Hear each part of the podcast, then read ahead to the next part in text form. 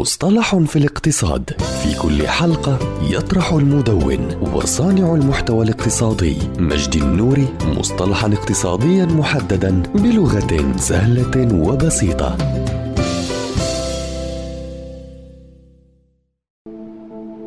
الاقتصاد السياحي. يعرف هذا المفهوم بأنه أحد أشكال الاقتصاد والذي يعتبر من ركائز الدولة الأساسية وعادة ما يتم الاعتماد عليه في تنمية وتطوير الاقتصاد بشكل عام وذلك نظرا لقلة الموارد الطبيعية أو الآبار النفطية. فعادة ما يعتبر الاقتصاد السياحي هو المتنفس الوحيد للاقتصاد.